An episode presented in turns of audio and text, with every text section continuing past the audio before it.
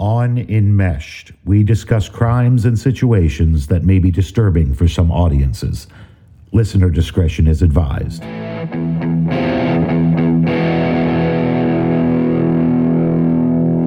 Welcome to Enmeshed, the show that reveals some of the most poisonous people come disguised as family.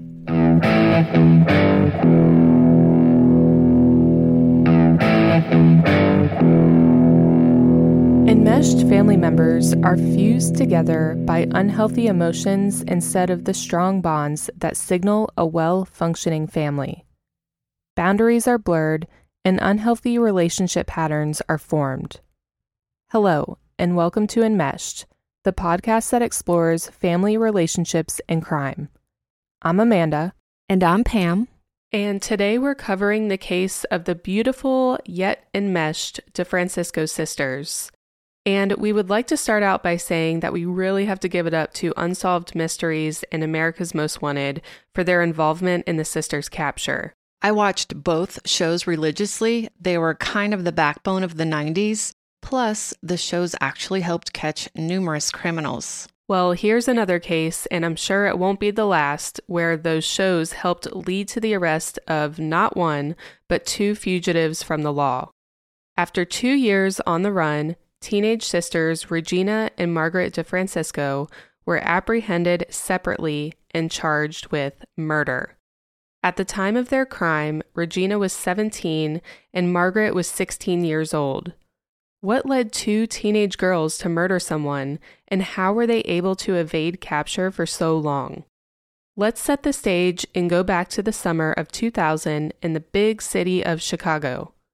The real Slim Shady was playing on the radio, Survivor and ER were the most popular shows on television, and there wasn't an iPhone in sight. Oh, yeah, Eminem and George Clooney days. 22 year old truck driver Oscar Velazquez gave a stranger, teenager Regina DeFrancisco, a ride home. Described as honest and hardworking, Oscar had just bought a cool new sports car, and now he was driving a young, beautiful, charming girl home in it. Regina had a reputation for being magnetic and charming. Her little sister looked up to her and emulated her. So, when Regina started to dabble in questionable behavior, including hanging out with gang member Johnny Rivera, Margaret followed her lead. The girls began to go off the rails without much parental supervision. Caught by narcotics officers in Rivera's apartment, where there were two kilos of cocaine, Regina had already been hit with a drug arrest. After a court appearance linked to the drug bust, she was outside the courtroom, and by chance, Oscar Velazquez drove past at that time. Yeah, we're not really sure how they spotted each other, but I'm sure you can use your imagination. Regina asked Oscar for a ride home, and he obliged. The two hit it off kept in touch, started hanging out, and before long considered themselves boyfriend and girlfriend. On Unsolved Mysteries, Oscar's mother, Maria Rios, said that growing up, Oscar was unlike the other kids in the neighborhood. He never got in trouble, didn't drink, or do drugs. He'd avoided gang activity, which was prolific in their area, and was considered an all around great guy so it came as a complete shock when his burned body was discovered in an empty lot on June 6, 2000. Unfortunately, some of these nice guys just can't win.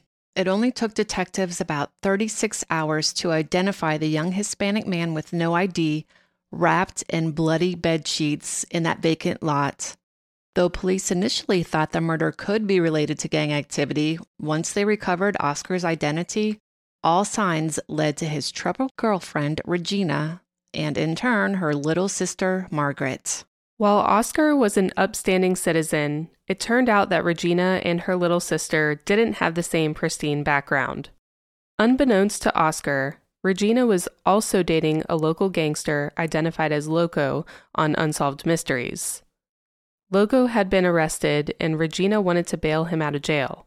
So Margaret decided to call Oscar, knowing he was smitten with Regina, and tell him that she needed $1,000 to bail Regina out of jail. Oscar was happy to oblige, unaware that the money would actually be used for Loco's release. Once Regina was supposedly out on bail, she and Oscar went on a date where he asked her when he could be expected to be paid back. Which I think is fair enough. Regina didn't have the money, obviously, but she had another solution. She'd pay him back with interest eventually, but in the meantime, she and Margaret together would like to show him their appreciation, if you catch my drift. All right, clearly there are bigger issues in this case, but two sisters in a threesome is super gross. Prime enmeshment. We'll come back to that in a little while. At around 8 o'clock on June 6th, Oscar arrived at the DeFrancisco home for a special date with Regina. It's also possible that's when he thought the sexual encounter with both sisters would happen. Margaret answered the door with a friend in tow 15 year old Veronica Garcia. Regina was in the basement and began calling for Oscar to join her down there. Margaret followed Oscar down the stairs and with no hesitation pulled out a 38 caliber pistol and boom shot Oscar once in the head. According to testimony from Veronica, she'd given Margaret her boyfriend's gun because she'd been led to believe by the sisters that it would be used in a robbery. Instead, before she knew it, Regina and Margaret were in the basement wrapping Oscar's dead body in the dirty bed sheets and a tarp. They also robbed him of his silver necklace and $600 in cash. The two tried to clean up the crime scene before deciding what to do with the body. Well, this ought to be good. And where the hell are their parents? For real. Dragging Oscar up the stairs, Regina, Margaret, and Veronica put Oscar's body in the back of his new Camaro Z28. They then drove around for about 40 minutes before stumbling upon a vacant lot. There, they used nail polish remover to set the body on fire. Shortly afterwards, an anonymous caller reported the fire to 911 and later called again when he discovered Oscar's body in the fire. Two days later, the Camaro was also found in another vacant lot, torched out and rid of any evidence linking the DeFrancisco sisters to the crime. At around the same time, Regina's mother and Margaret went to the police to report Regina missing. A few days after that, the same detectives that were investigating Oscar's murder went to the DeFrancisco house to search for clues in her disappearance. There, they found matching pillowcases to the bedsheet Oscar had been wrapped in. Oh, snap. That is crazy. The sheets must have had the same distinctive pattern. Oscar's phone records provided detectives an invaluable clue when they looked into conversations he had in the hours preceding his murder. The logs turned up the name of Regina DeFrancisco, a 17 year old who lived with her 16 year old sister Margaret and her single mother Nora in the Lower West Side community of Pilsen. Thank God for digital evidence, am I right? Absolutely. A week after the slaying, police had enough evidence to get a warrant to search the DeFrancisco home. As authorities combed through the residence, various red flags emerged. Mainly the sheets in the house, which matched the pattern of the one in which Oscar's body had been wrapped. Everything started to come together for investigators. Luminol revealed a large amount of blood in the basement, and detectives recovered a bullet casing that matched the caliber of the bullet used to kill Oscar. In addition, an anonymous tip was called in claiming to have seen three young women lifting a heavy object into Oscar's car. And that's the tip that tied a ribbon around the case. Once police spoke with young Veronica, all their questions were answered. That's right. Under the threat of being charged with murder, the 15 year old spilled all the details. Unfortunately, the authorities fell just a step behind the sisters. Let's take a quick break and then get back to the enmeshed, now fugitive DeFrancisco sisters. Are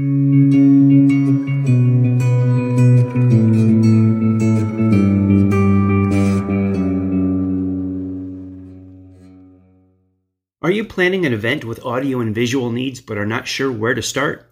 Waves Entertainment can help. Waves Entertainment is your premier full service management company with high quality custom solutions for any size event. Whether you are planning a large festival or concert, a corporate meeting or wedding, Waves Entertainment will power your event to excellence. Our team of industry professionals work closely with your vision to ensure your audience hears every word, sees every detail, and remembers the experience. Our goal is to ensure your event is customized to fit your needs and provide professional grade equipment to amplify your message. From live stage production and talent booking to vendor coordination, event staffing, and more, Waves Entertainment is your one stop shop for the perfect event. Visit our website, wavesentertainment.com, or give us a call at 704 662 2435. That's 704 662 2435. Waves Entertainment, powering your event to excellence.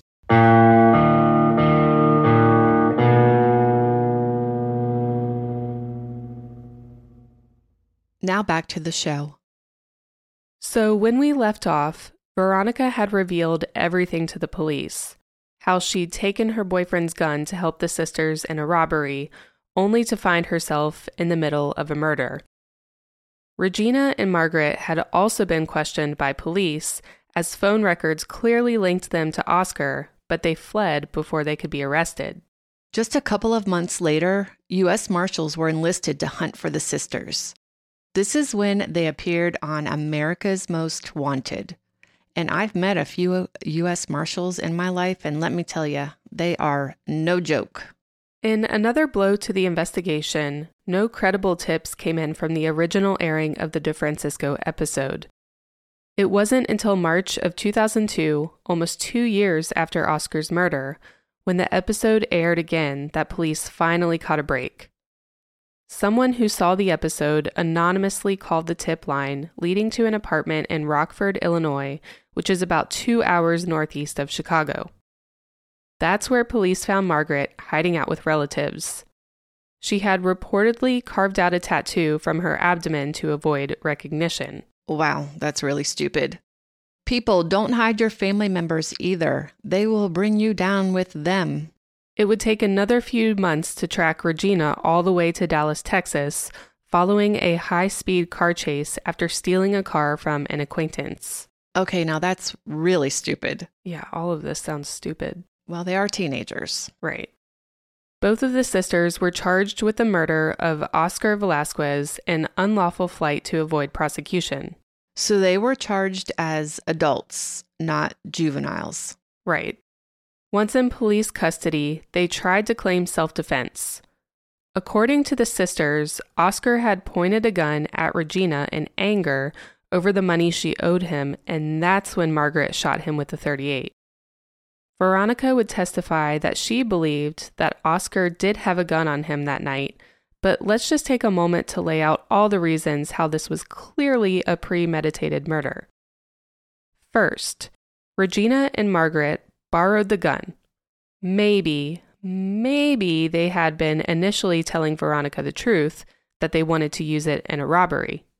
And then, when things escalated with Oscar, as they claimed, Margaret then shot him in self defense. However, I believe that Regina and Margaret had purposefully lured Oscar to the DeFrancisco home with the intention of killing him, and that's why Regina promised a threesome with her sister. She'd never actually have to make good on it, thankfully. Lastly, they had a tarp ready in the basement. Yes, that's a great spot to keep tarps for most people, but in some of the reports I read, the tarp was already spread out at the bottom of the stairs. Margaret shot Oscar to death as he descended the stairs, so having the tarp spread out down there would contain the mess of his murder. And again, we do have to remember that these are teenagers. They think they've planned out everything and been so smart by burning the body and the car, taking Oscar's necklace so he wouldn't be identified as quickly, the whole shebang. But there were three more very persuasive people the prosecution used in the sisters' trial in the summer of 2004. That's right. Veronica's testimony was corroborated by Jessica Benitez, Luciana Matias, and Maria Constantino. According to these prosecution witnesses, the sisters had confessed to Oscar's murder and claimed that Regina had orchestrated the whole thing. Maria even said that she had personally witnessed Veronica, Regina, and Margaret putting Oscar's body in the car. From my research, I can't tell if that makes her the anonymous tipster or if there was another witness. With these testimonies contradicting claims of self defense, it took a jury six and a half hours to find Regina guilty of murder. Margaret's jury, on the other hand, was stuck in an 11 to 1 deadlock as that last juror couldn't believe that someone so young could be capable of murder. The day after Regina's conviction, Margaret was released on bail. She was only free for four months, though, as her retrial in November of 2004 yielded very different results. Again, Veronica testified against Margaret, and she was ultimately found guilty of first degree murder. Regina was sentenced to 35 years in prison, and Margaret was sentenced to 46 years in prison. I suppose Margaret got the heftier sentence since she was the actual shooter. During sentencing, Judge James Schreier said, quote, I have never from beginning to end come across a stranger murder case. A rather simple amateurish plan, but a professional execution. He went on to say of Margaret, quote, what could have possibly possessed her or influenced her to be of the mind to end a life and desecrate the body afterward, we'll never know. Unquote. Veronica's deal with investigators meant she only served five years in prison for her connection to Oscar's murder. Today, both of the sisters are serving their sentences at Logan Correctional, which is midway between Springfield and Bloomington, Illinois.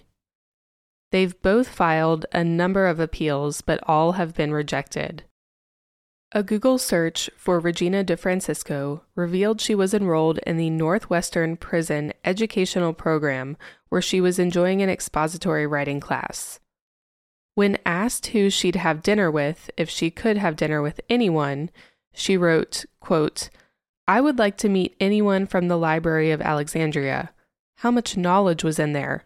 What a shame it was burnt down. Unquote. Maria Rios, Oscar's mother, said on Unsolved Mysteries, quote, It's hard to get used to living without him. It's really hard to get used to the idea he isn't here anymore. Unquote. So sad and so senseless. Amanda, I would like to say you did a wonderful job of pronouncing every name today. Thank you. You're welcome. Well, a new generation of Unsolved Mysteries is on Netflix. It's odd to me though, because there not only is no beloved Robert Stack hosting, but there is no host at all. So nearly every episode opened with Stack's narration, where he advised viewers that, quote, for every mystery, there is someone somewhere who knows the truth. Perhaps that someone is watching, perhaps it's you. So they still have this spooky theme music, which makes it all okay, I guess. But it's still unsolved mystery, so we're going to watch it. Was that your audition for the narration position just now? Oh, that's a good idea. Yeah, that was okay. pretty good. Let's have a campaign. All right, let's do it. Well, director Shawn Levy said, quote, we have also opted for a hostless format because the late legendary Robert Stack was a singular and irreplaceable presence, Levy says. In Robert's absence, we are letting the spirit and the strength of the stories carry the narrative. Above all, our aspiration was to make a new chapter worthy of his memory and of iconic contribution to this iconic series. Unquote. So I guess they're not looking for a narrator. Sorry about your luck. All right, so back to the case. What are your ending thoughts on this case of the DeFrancisco sisters? Well, thank you for asking. I think it's hard for teenagers to see the big picture.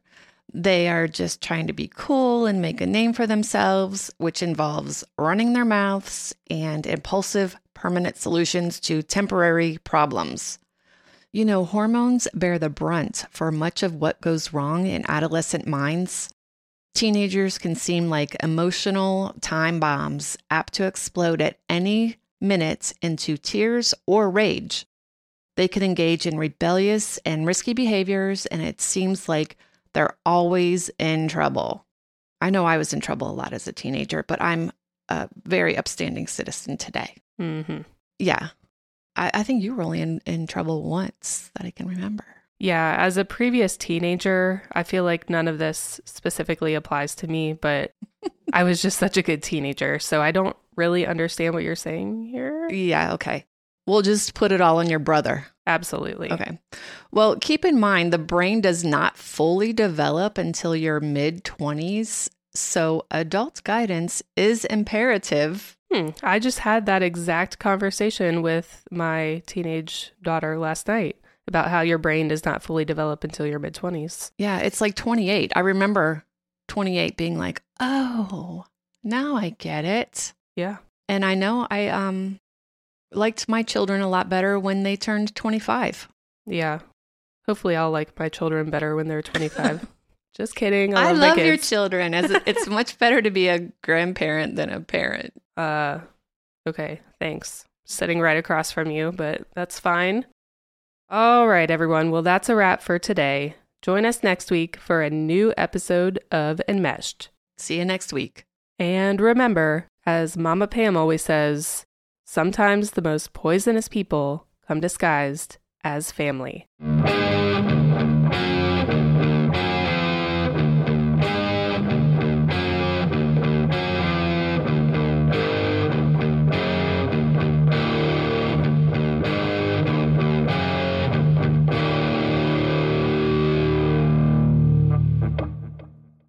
Thank you for listening. All of our sources are in today's show notes, as well as those important resources. You can find us at enmeshed underscore true crime podcast on Instagram or enmeshed true crime podcast on Facebook and let us know what you think. You can also get a behind the scenes look at the show and chat with us about any of the cases you've heard here or share case suggestions. Please don't forget to rate, review, and subscribe to keep up with Enmeshed, and join us every Monday for fresh takes on stale relationships. Enmeshed is an Oh No production. Oh no.